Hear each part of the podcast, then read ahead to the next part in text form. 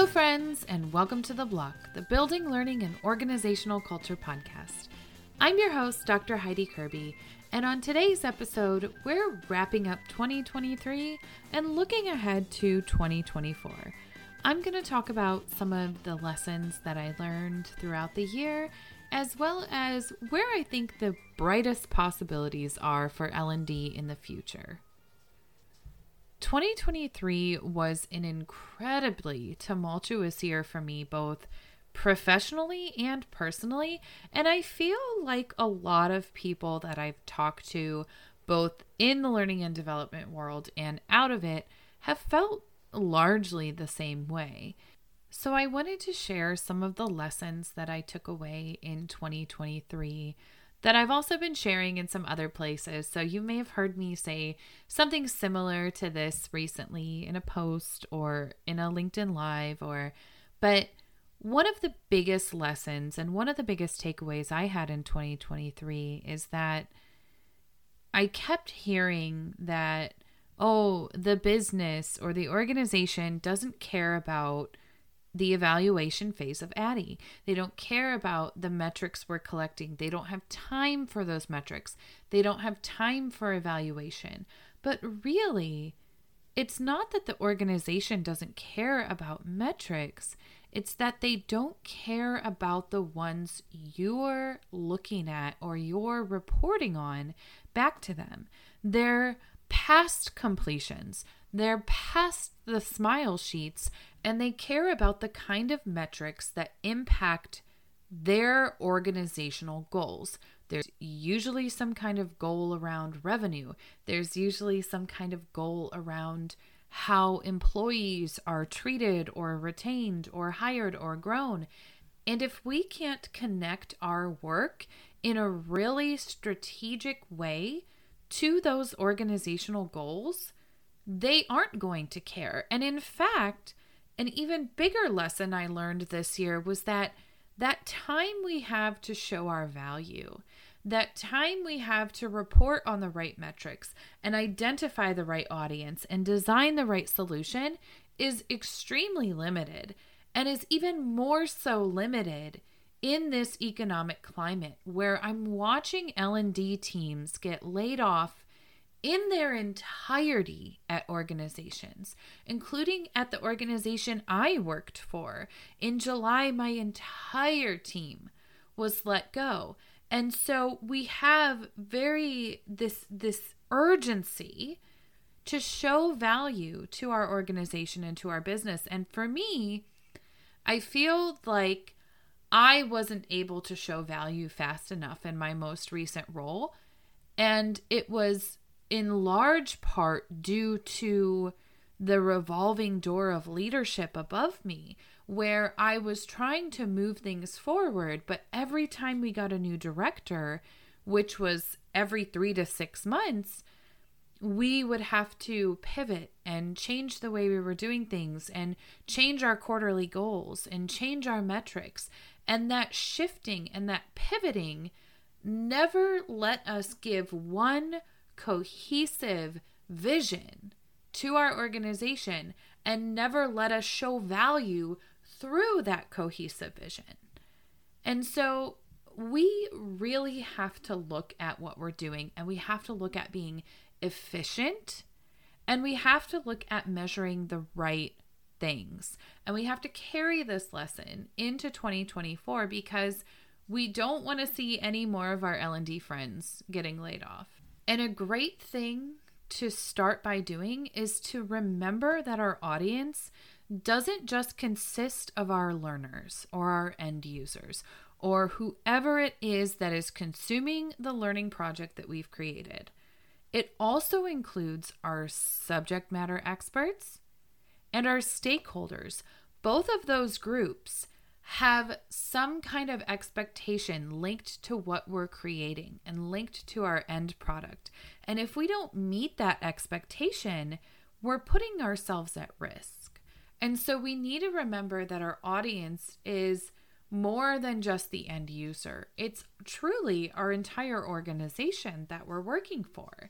And we need to act accordingly. But we also need to look back inwardly And I think it's really important for folks in the L&D field to be able to self-reflect and to admit where we've been wrong and to admit where we've been responsible for inefficiencies or bad training or not pushing back enough or not asserting our expertise enough and really work to improve those lines of communication and those soft skills that are becoming such an important and critical part of what we're doing. I think the other thing, too, that we need to remember is that things are unexpected and we can never really plan ahead. And so, even this idea of like looking forward to the future and thinking about trends, and last year at the end of the year, I did a show with Matt on trends where basically the whole show was Matt telling me how much he didn't like trends and me being like, "Yeah, you you make great points."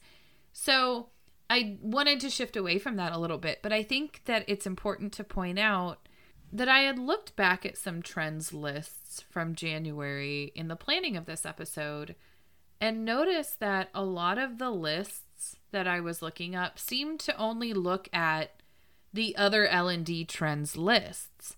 And some of them were really missing what was happening in other sectors, right? I mean, things like the economic climate, things like the technological advances that are happening those are the kinds of trends that can really impact L&D and sometimes I think we lean a little bit too hard on our own wishful thinking and what we want to see happen in L&D and we don't really consider that bigger picture of how we might be impacted and how we might be able to think ahead, right?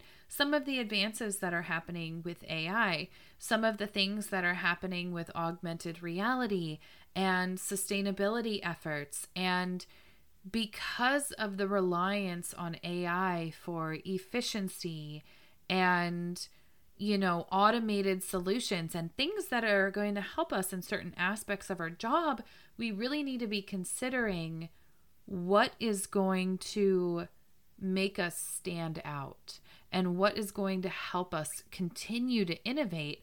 And I think that really looking at that human aspect and those soft skills and those consulting skills that we have to look at a situation and find the root cause using needs analysis and dream up an inventive solution using our problem solving skills, and then let the AI help us develop or execute that learning project, that's going to be a really great way to utilize our time in the best way. So, we really need to, to recap, measure the right things that our organization cares about and show them value really quickly.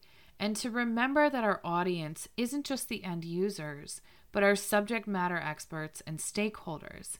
And finally, we need to remember to take the time to self reflect after our learning projects so that we can really see ways to innovate, ways to become more efficient, and ways to create better solutions.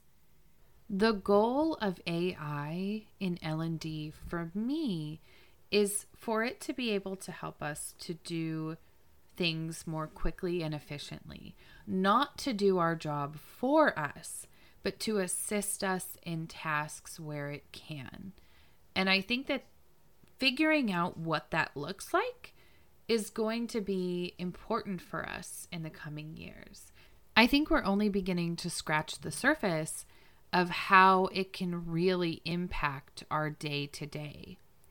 And I think that's great and exciting. But I also think there's a bit of a disconnect. And I've talked about this multiple times this year where we have a lot of people who are really forward thinking and they want to embrace AI and they want to embrace the latest and greatest technology.